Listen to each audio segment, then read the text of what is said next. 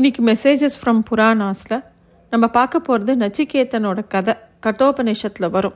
ரொம்ப முக்கியமான கதை. நச்சிகேத்தன்கிறவன் ரொம்ப சின்ன குழந்த. அஞ்சு வயசு தான் இருக்கும். அவள் அப்பா வந்து ஒரு பெரிய யாகம் பண்ணுறா அவள் அப்பா யாகம் பண்ணுறதுக்கு க இதை பார்க்கும்போது அந்த யாகத்தோட முடிவில் நிறைய தான தர்மங்கள் பண்ணணும். அவள் அப்பா என்ன பண்ணுறா தனக்கு வேண்டாத விஷயங்கள்லாம் தானமாக கொடுக்குறா. நிறைய பிராமணா ரிஷிகள்லாம் கூப்பிட்டு வந்தவாளுக்கெல்லாம் தான்கிட்ட எது உபயோகப்படாதோ அதெல்லாம் தானமாக கொடுக்குறார். உதாரணத்துக்கு ரொம்ப நோய்வாய்ப்பட்ட பசு அந்த மாதிரிலாம் கொடுக்கும்போது அது அந்த பார்த்துட்டு இருக்கிற நச்சிகேத்தனுக்கு இது என்னது இது? ஒரு நல்ல ஒரு யாக யக்கியம் பண்ணும்போது தானமாக கொடுக்கறது? வசதியாக இருக்க வேண்டாமா? நல்ல பொருட்களை தானே தானமாக கொடுக்கணும். அப்பா ஏன் இப்படி பண்ணுறான்னு நச்சிகேத்தனுக்கு ரொம்ப வருத்தமாக இருக்குது அவனுக்கு என்ன வருத்தம்னா அவள் அப்பா பண்ணுற யாகத்தோட பலன் அவள் அப்பாவுக்கு முழுசாக கிடைக்காதே. அப்பா தப்பு பண்ணுறாரேன்னு அந்த குழந்தைக்கு தோன்றுறது. அப்போது அந்த குழந்தை அவள் அப்பாகிட்ட போய் கேட்குறது அப்பா நீ உனக்கு வேணுங்கிற எல்லா நல்ல விஷயங்களும் தானே கொடுக்கணும். அப்படி கொடுக்கணுன்னா அப்போ நீ என்ன யாருக்கு கொடுப்ப? அப்படின்னு ஒரு கேள்வி கேட்குறான் முதல்ல ஒரு சின்ன குழந்தை கேட்கறதுங்கிறதுனால அவள் அப்பா ஒன்றும் பெருசாக அதுக்கு பதில் சொல்லலை.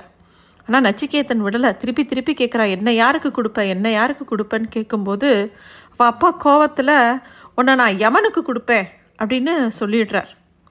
அந்த குழந்தை ஒன்றுமே சொல்லலை. அந்த பதிலுக்கு அமைதியாக எடுத்து.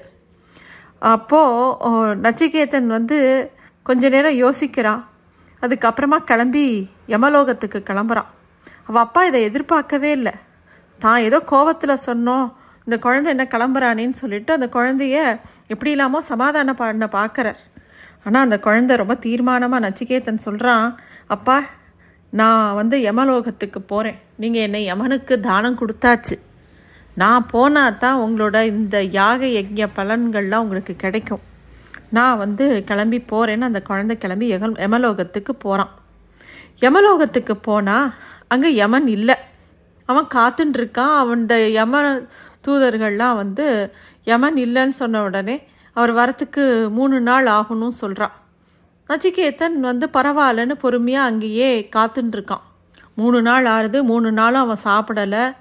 கொஞ்சம் தண்ணி கூட குடிக்காமல் அப்படியே உட்காண்ட்ருக்கான் அந்த அவன் எந்த இடத்துல காத்துன்னு இருக்கானோ அந்த இடத்த விட்டு அவன் நகரவே இல்லை.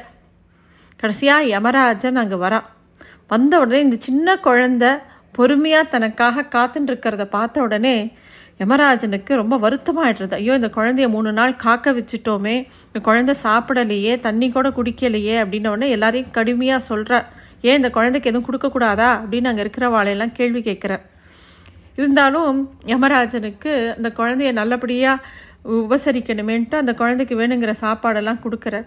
அது மட்டும் அவருக்கு பத்தலை. அதை தாண்டி நச்சிகேத்தன் மேலே அவருக்கு ரொம்ப பிரியம் உண்டாடுறது அந்த குழந்தையோட பொறுமையை பார்த்து உனக்கு நான் மூணு வரம் தரேன். உனக்கு என்ன வேணுமோ கேளு அப்படிங்கிறார் யம யம தர்மராஜா நச்சிகேத்தன் மூணு வரம் நான் கொடுக்குறேன்னு சொன்ன உடனே அந்த சின்ன குழந்தை ஒரு பொம் தனக்கு வேணுங்கிற ஆசைப்பட்டதெல்லாம் கேட்கல முதல்ல அவன் கேட்டது எங்கள் அப்பா எந்த பலனுக்காக இந்த யாகமும் யக்கியமும் பண்ணினாரோ அவருக்கு அந்த பலன் கிடைக்கட்டும் அப்படின்னு கேட்குறான் சரி கொடுக்குறேன் அப்படின்னு யம தர்மராஜன் அதை ஒத்துன்றார் ரெண்டாவது அவன் என்ன கேட்குறான் அப்படின்னா எந்த மாதிரி கர்மாக்களை பண்ணினா நம்ம நல்ல கதி அடைவோம் நல்ல சொர்க்கத்துக்கு போவோம் எந்த மாதிரி யாக யஜ்யங்கள்லாம் பண்ணணும் எந்த மாதிரி விஷயங்கள்லாம் பண்ணணும்னு கேட்டவுடனே சரி அதையும் நான் உனக்கு சொல்லித்தரேன் அப்படின்னு யமதர்மராஜன் சொல்லிடுறா.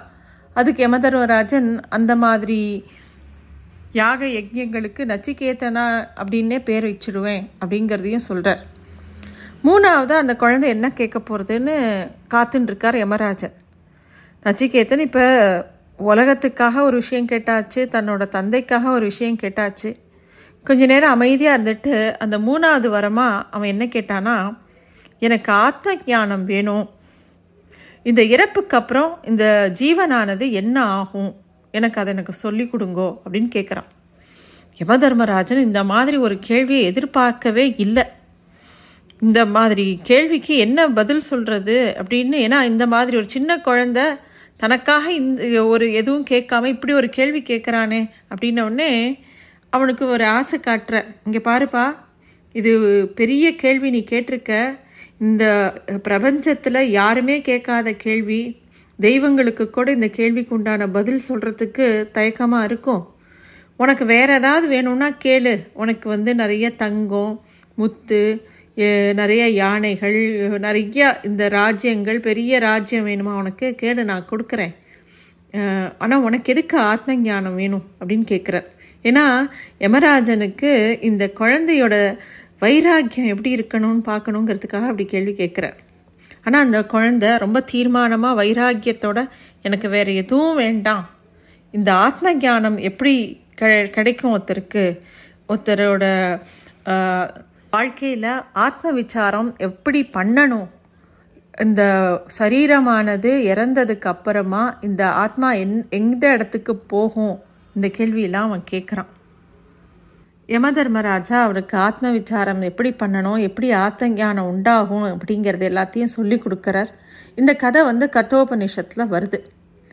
இப்போது நமக்கு தெரிய வேண்டியது இந்த புராண கதையிலேருந்து என்ன அப்படின்னாக்கா நம்ம இறப்பு அப்படிங்கிறது நம்ம வாழ்க்கை முழுக்க வாழ்ந்துட்டு கடைசியாக எழுதக்கூடிய பரீட்சை மாதிரி. இந்த இறப்பும் போது நம்ம வாழ்க்கையில் எது முக்கியம் நினச்சோமோ அதுதான் நமக்கு ஞாபகத்துக்கு வரும். எப்போ பாரு ஒருத்தன் பணத்தை பற்றியே யோசனை பண்ணிகிட்டு இருந்தானா இறக்கும்போது பணம் தான் ஞாபகம் வரும். எப்போ பாரு ஒருத்தன் வந்து உறவுகளை பற்றியே எல்லார் மேலேயும் ஒரு அட்டாச்மெண்ட்டோடையே இருந்தானாக்கா இறப்பும்போது அதுதான் ஞாபகத்துக்கு வரும். யாரெல்லாம் பகவானை நினச்சின்னு இருக்காளோ யாரெல்லாம் வந்து ஆத்ம விசாரத்தை நோக்கி ஒரு குருவோட அனுகிரகத்துக்கு வச்சுட்டு போகிறாளோ அவளுக்குத்தான் அந்த சாட்சாத்காரம் கிடைக்கும். இறக்கும்போது. இறப்புங்கிறது ஒரு இடத்துலேருந்து இன்னொரு இடத்துக்கு நம்ம போகும்போது அந்த அப்போ நமக்கு என்ன நினைவுகளில் வருதோ எந்த மாதிரி இந்த மனசு வேலை பண்ணுறதோ அதை பொறுத்து தான் அடுத்த பிறப்பானது அமையிறது அப்படின்னு சொல்கிறான் வாழ்க்கை பூரா எது பின்னாடியோ ஓடி பணம் செல்வம் உறவுகள் அப்படின்னு அதுக்குள்ளேயே எல்லா நேரத்தையும் செலவழிச்சிட்டு இறக்கும்போது திடீர்னு ஆத்ம விசாரமோ ஆத்ம ஞானத்தையோ நோக்கி இந்த நம்ம யோசிக்கவே மாட்டோம். அப்பையும் எது அப்போ வந்து உடம்புல ஆயிரம் வழிகள் இருக்கலாம் ஆயிரம் விஷயங்கள் நம்ம மனசு முன்னாடி ஓடலாம். அப்போது திருப்பியும் கடைசியாக எதை யோசிக்கிறதோ அதை போய் பற்றிக்குமா அது இந்த ஆத்மா. அதனால இந்த ஆத்ம விசாரம்ங்கிறதோ ஒரு பகவான் சிந்தனையோ எப்போவுமே நம்ம வாழ்க்கையில் ஒரு பழக்கமாக வச்சுட்டோன்னாக்கா இறக்கும்போது இந்த பிறப்பு இறப்புங்கிறத தாண்டி அடுத்த இடத்துக்கு நம்ம போக முடியும். அதுக்கு ஒரே வழி ஆத்ம விசாரம்தான் நான் யாரு? நான் எங்கேருந்து வந்திருக்கேன்? அந்த நான்கிற வஸ்து யாரு? அப்படிங்கிறத பற்றி யோசனை பண்ணுறது அப்படி யோசனை பண்ணும்போது அது என்னங்கிறத காமிச்சு கொடுக்கறதுக்கு அவாவாளுக்கு வேணுங்கிற குரு ஆச்சாரியன் முன்னாடி வந்து காமிச்சு கொடுப்பார். அதையும் நம்மளால் பண்ண முடியாது நம்ம முயற்சினால் பண்ண முடியாது.